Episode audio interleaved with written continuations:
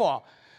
You had one of those magic 8 balls where you're like, okay, I need to know the answer to this pertinent question. And you would shake it, and it would give you an answer. And most of the time, we didn't like the answer we got, so we shook it again, and we shook it again, and we shook it again until finally it said what we wanted. And I remember the way that I used it was, and this may become a surprise to you, but I wasn't much of a ladies' man in high school.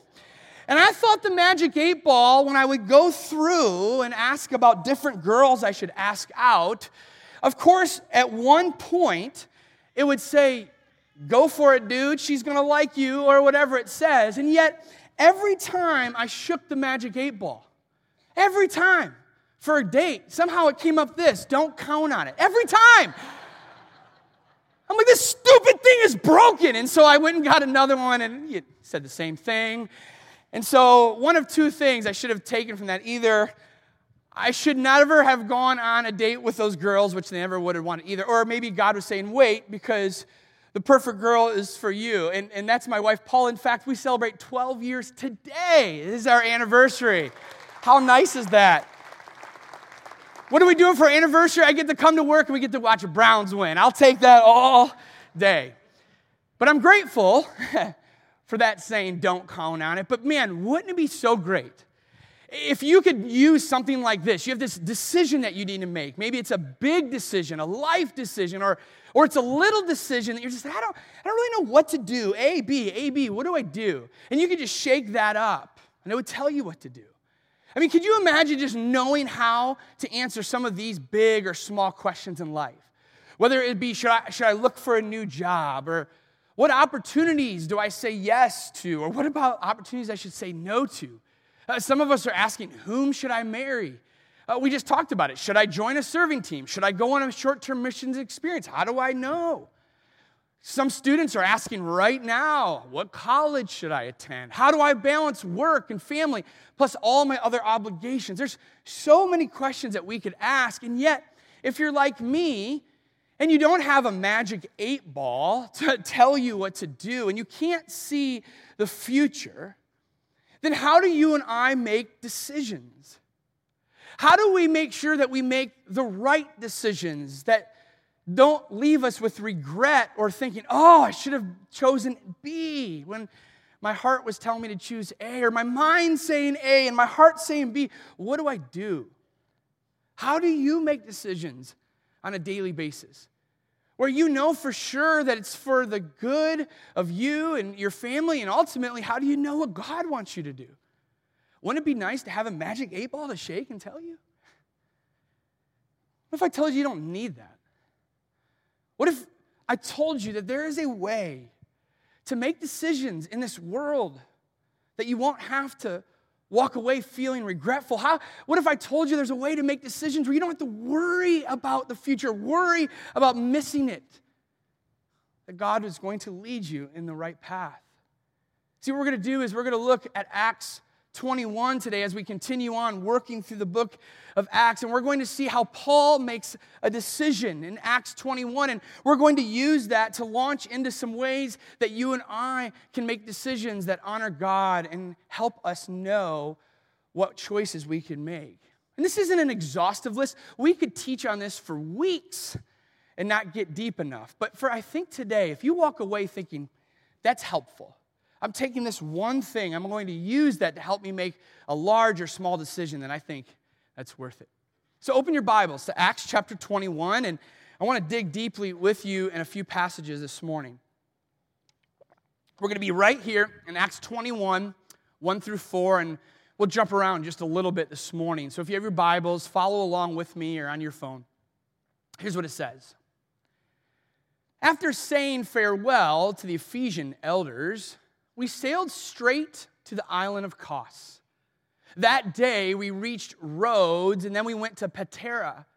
There we boarded a ship sailing for Phoenicia, and we sighted the island of Cyprus, passed it on our left, and landed at the harbor of Tyre in Syria, where the ship was to unload its cargo.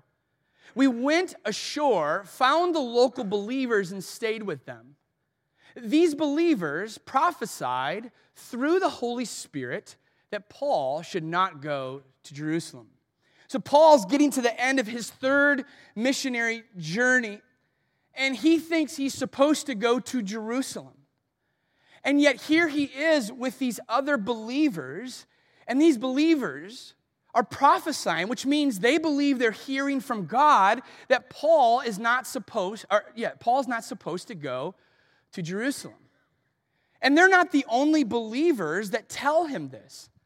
A little while later, through Paul's endeavors, look what happens in verses 10 through 12. Several days later, a man named Agabus had the gift of prophecy, arrived in Judea. If you remember in Acts chapter 11, there was a prophet that prophesied that there would be a famine in the land. That was Agabus, and he was right. That's what happened. And so here comes Agabus on the scene, and Paul's thinking, okay, this guy is going to have a word from the Lord. What is he going to say? Well, he came over, Agabus, took Paul's belt, bound him with his own feet and hands. And then he said, the Holy Spirit declares, so shall the owner of this belt be bound by the Jewish leaders in Jerusalem and turned over to the Gentiles. When we heard this, we and the local believers all begged Paul not to go onto Jerusalem. What's interesting is Luke, who's writing Acts, doesn't always include himself in the narrative. Usually it's Paul did this or Barnabas did this, but he said we.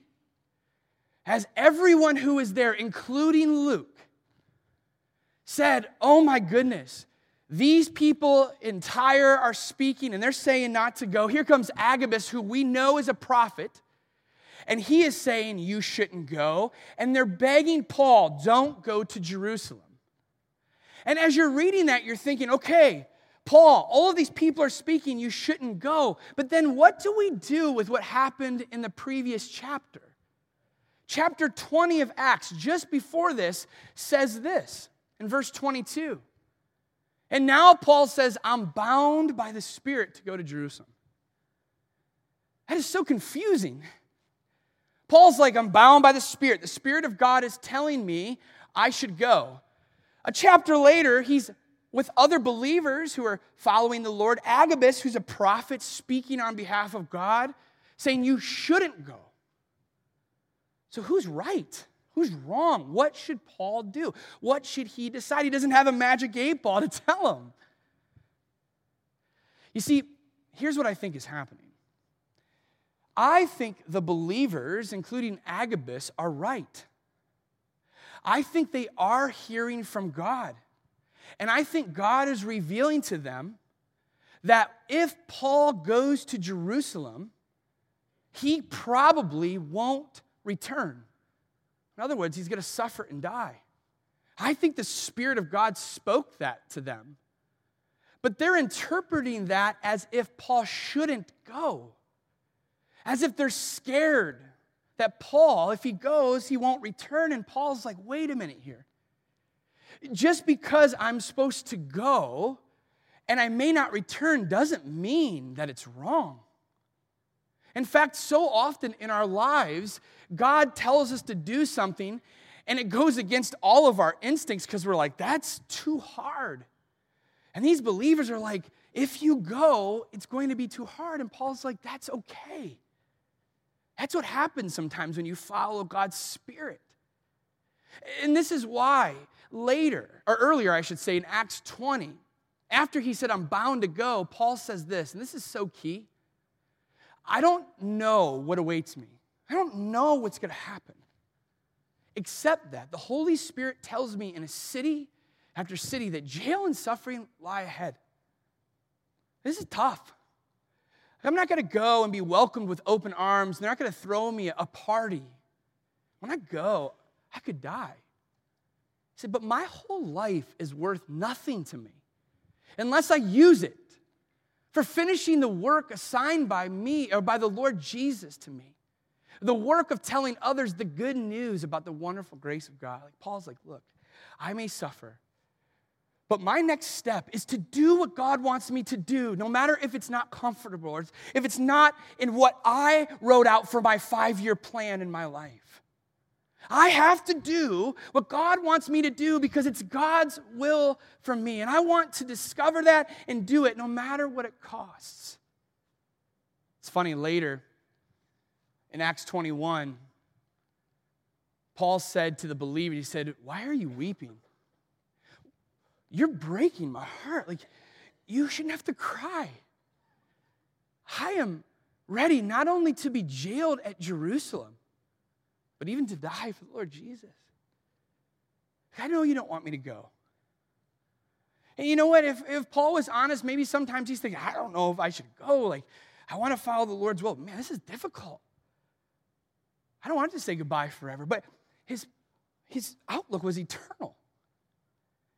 It's so interesting when you and I have a worldly or an eternal perspective, how we can make totally different answers or totally different choices based on that. Like I said, I think the believers loved Jesus and they loved Paul, but they're holding back from Paul what was God's will. And how do I know this? Well, look at the next verse, in verse 14. It says, when it was clear that we wouldn't persuade him, we gave up and said, the Lord's will be done. They're like, okay, Paul, he is resolute. It looks like even though we don't want him to go, this is what God's will is for his life. Paul has discovered it. We will surrender to it, and we will trust God. And it's amazing. Paul now is going to go to Jerusalem. And when I say to that story, and when we refer back to it, that is so great. Paul knew, even in the face of advice that said not to go, he knew, but how can you and I know? How do we know what job we're supposed to take or what city we're supposed to move? How do we know if we're supposed to marry that person or buy that car or invest here or make this choice about our kids' baseball here or not to do this there or what college? How do we know? Can we know? And I think the answer is yes. I think it can be as clear as it is with Paul. And I want to help you discover that this morning. As we do that, I want to tell you about a book that is so great for two reasons. One, it's short, and I like short books. It's a small book. So if you like small books, this is for you. It's by Kevin DeYoung, and it's called Just Do Something: A Liberating Approach to Find God's Will. He is a great theologian, a great pastor, a little book that if you are trying to make decisions in your life, just order it now. You can check out on the summer for a while, go on Amazon, whatever you do, and just order it. It's that good. But the reason I want to share that with you today is some of the things that I'll talk about, they're coming from this book. It impacted me so much. And I want to introduce you to some of those words today. Now, let's get some common language so we know what we're speaking about. Because when you and I talk about God's will for our life, we oftentimes are thinking of this, God's will of direction. We're thinking of, okay, what do I do and where do I go? What choice do I make? Where do I move? Those are the things that when we're talking about God's will, we talk about God's will of direction. And that is a huge part of it, but I want to tell you today, and you need to hear me on this. It is not, and I repeat, it is not the most important way of discovering God's will. In other words, you and I are seeking this, but we're missing something else that I believe is more critical. It's not God's will of direction, which I'll tell you how to learn that in a few moments, but what's more important is God's will of desire. We don't talk about this enough because we are so busy trying to figure out what is next to do, or just so busy with life, we don't really feel what God is telling us, even about ourselves. When we talk about God's will of desire, we're asking the question, what does he desire of me as a person? Not what he wants me to do. That's very important to God, and we'll get to that. But if you don't get this right, I promise you, you won't understand God's direction for you. Because this not only precedes it, but it's the foundation of hearing God's voice in your life. For God's will of desire answers the questions of how am I living and who am I becoming? It's answering questions about character, about morals, and ultimately who you are becoming. Are you becoming like Jesus? As part of our vision here at the chapel is to become like Christ. That's what life should be about, Christ follower. We pay a lot of money trying to buy books and talk to other people to discover what our next step is, but God will freely shape you into the person that you and I are supposed to become. His desire for us is to become the person that he wants us to become. And again, I can't express this enough. This is more important and it is greater than discovering God's direction. He will get you where you need to go, but it will take the long road if you don't have the first part right. And if you're like me, and I'll end with a story of how this happened to me, because I didn't have that right, I couldn't see God's direction clearly. I got where I needed to go. I'm going to tell you about that as well, but I missed the first part. And so your question should be, okay, then what's God's will of desire for me? Who should I become? What should I do? And Jesus, he is such a master teacher. He makes this so clear. And we share it so often, but if you're like me, it has not been drilled into my heart enough. And we need to just go back to Jesus' great command over and over again, because everything is boiled down in the scriptures to two things. He knew we're just simple people. We just need two things to figure this out. Again, Jesus says, you must love the Lord your God with all your heart, with all your soul, with all your mind, and with all your strength. He says, who I want you to become is a person that is after my own heart. In skill, in logic, in our affections, and who we are, the central will of God is to live for his glory, to honor him with your life. It doesn't matter if you choose A or B. If you're not doing this, then it doesn't really matter in the end. To truly live for God, wherever we are at, is the purpose for your life. And Jesus says equal to this. Not 1A, 1B. This is equal. He says the second is equally important. Love your neighbor as yourself. No other commandment is greater than these. Sometimes when I read that part, love your neighbor as yourself, I think, okay, I need to go love my neighbor. But I oftentimes always fall short. And the reason that I usually fall short is I forget about the last part. It says love your neighbor as yourself. Now, we're not talking about self-love, like just accept yourself and really, you just got to be in the flow and who God made you. And I'm not talking about that. I'm talking about how often you and I think about ourselves. I am obsessed with myself. I love me some Eric. And so do you. Hope you love me, but you love you. You are obsessed with yourself. All you think about all day is yourself. You think about other people, but they are way down the list. You are looking at life through, how can I elevate myself? How can I make sure I'm important? How can I make sure people like me? How can I make sure I'm noticed? How can I make sure? How can I make sure? And we are always putting ourselves at the top. Jesus says, with that amount of aggressiveness that you pursue yourself, you should love others the same exact way. And wow, does that change it? I'm trying to look out for my family because my family's important to me, and your family should be exactly as important to me than mine is. My finances, I should be thinking about your finances. My future, your future. It's equal. We love others as much as we love ourselves. Are you and I putting that much value in honoring God and pursuing serving others in that capacity? Because when you do, listen to me, when you do, you're in the center of God's will. You are smack dab in it. And then what we're going to see, you have freedom. Because who you're becoming is more important than where you are going. It's why Andy Stanley asked this question, What does love require of me? Whatever the answer to that question is, go do it. Can I confess to you that this week I came home from work and Paula was like, somebody called, okay? I can't tell you who called because I am so embarrassed that I almost said no to this.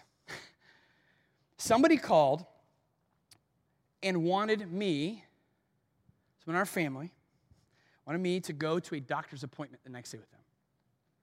This is a really important doctor's appointment. And all I could think about is, and I said this, do you know how many meetings I have tomorrow? Do you know how much stuff I have to get done? I'm just being completely honest with you. I loved me some me at that moment. I'm like, oh my goodness, I got to rearrange this. What do we do? Like, I just kept thinking about me. Then I started thinking about this question. What does love require of me? Can I miss these meetings or can someone else lead them? Yes. I can move these meetings. And so I ended up going to the doctor's appointment. And it was the right thing to do. When I was there, I was like, you dummy? Of course it's the right thing to do because you're loving other people. So whatever you're facing in life, this is just like an easy question to ask yourself. Okay, what does love require me to do? Does it mean rearranging my schedule if you can? Yes. Because you would rearrange your schedule for you. So we should do that for others. Those are the things that we need to ask. What does love require? And then just do it. And if you do it so many times, the answers to what's next just fall into place. Because if you're living for God and you're loving other people, it just does. It just falls into place. I think when Paul was looking at going to Jerusalem, he said, is this honoring God? Yes. Check mark. Is this loving other people? Well, yes. I'm loving them to the point where I could even die. Check mark. Okay, it makes sense. Even though everyone else is telling me not to go, it loves God and it loves people. How can I not do it? This is what love requires of me. And so the next time you're wondering what God's direction for your life, I'm going to tell you how to think about that in a moment. Instead of thinking about it, ask, who am I becoming? Is it honoring to God and is it loving to people? I should just go do that. I promise you, you're going to have less consequences in making the wrong choice than you would if you didn't. At least that's what I discovered this past week. So God's love for him and for others, that's his desire. So now God's direction, what do I do now and where do I go? Now we're in a position to understand this. I just want to give you three brief principles. These are basic principles, but I'm hoping to just clarify these with you. So the next time you're making a decision, whether it's a life changer or just a small one, think about these things. What does love require of me? And now that I'm in that position, let me think about these three things. The first is if you want to know what God wants for you, you must listen to what he has to say to you. And you may think, that is so basic, Eric. Of course. Read the Bible and pray. But how many of us do that? How many of us, when we're making a decision in life, we usually Google it first? Right? Google knows everything. It's like the magic 8-ball. It just knows everything, right? Or we go to other people. Spoiler, that is number 2. And we'll get to that in a moment. But we go to other people. We Google it. We go buy books. All of those things are really good, by the way. I do those things too. But we want to know what God wants, and we don't even hear what he has to say about it. You want to know how I know Paul was in God's word and he was praying about the situation? Because he did what was hard. If you and I are not in the scriptures and we're not praying, we're not seeing the saints, how they lived their lives in the Old and New Testament, I promise you, we are going to default to what's easy and comfortable. And I'm not saying what is easy isn't always the right answer. Or it could be the right answer. But you'll never do what's hard. And God may be saying, do what's hard for my glory and for the good of others. It won't happen if you're not listening to him and talking to him and letting him talk to you. And he reveals himself in the greatest way through his word and through prayer. So I'm asking us to recommit to that. The next time you want to know what to do, go to the Bible. Now, the Bible's not going to give you, you're not going to open up to Matthew and be like, okay, what girl should I read? Oh, Lord, give me a name. Like, it's not how it is, but what you're going to read is characteristics that you're looking for in a woman. Or who you should become. Those are the things that we find in the Scripture and in prayer. So if we want to know God's will for our life, we have to go hear what he has to say. Not second or third or hey, all right, I've gone through Google, I've gone to everybody else, now God, show me. No, let's go to him first. I think it'll save us a lot of trouble. The second is to seek a multitude of wise counsel. I'm reading a proverb a day right now, almost every day, because there's 31 days of the month, sometimes 30. There's 31 proverbs. So for me, I'm a simple guy. I'm going to read a proverb a day. And let me tell you, oftentimes it talks about seeking wise counsel. Look at some of these verses. The way of fools seems right to them, but the wise listen to advice. If we always think we're right all the time and we only listen to ourselves, the Bible's pretty clear. You're an idiot. You're a fool. Where wisdom comes from is like listening to what others have to say. God likes to speak through other people. Proverbs 15:22, plans fail for a lack of counsel, but many advisors, they succeed. Or Proverbs 19:20, listen to advice and accept discipline, and at the end, you will be counted among the wise. Listen to wise people. Who in your life is in the word and prayer? Go talk to them. Who in your life will not always tell you yes where you want to say yes to? Go talk to them.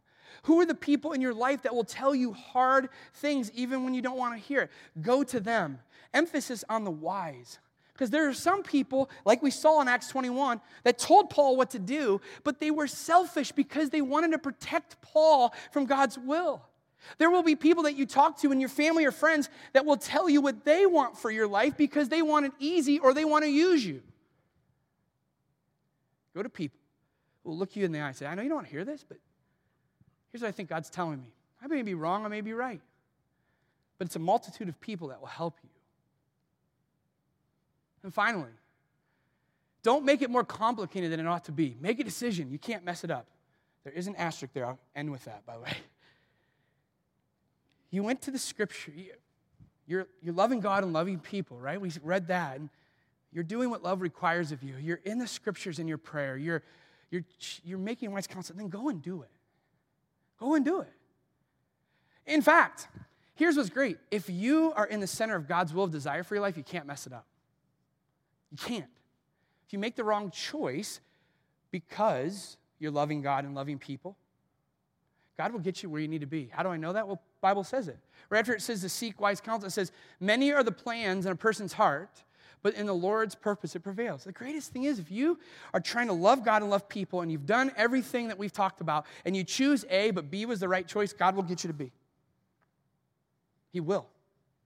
Because in the end, we have a lot of different plans and we don't always know what to do. We choose what we think's best and then God can get us to there. That's the greatest thing about God. Everyone freaks out that we're going to do the wrong thing. Do you think God, who is all wise and who cares about you, is setting you up to fail, to trip you up? He wants you to succeed in his will more than you do. So use your brain, use your skills, use what you have.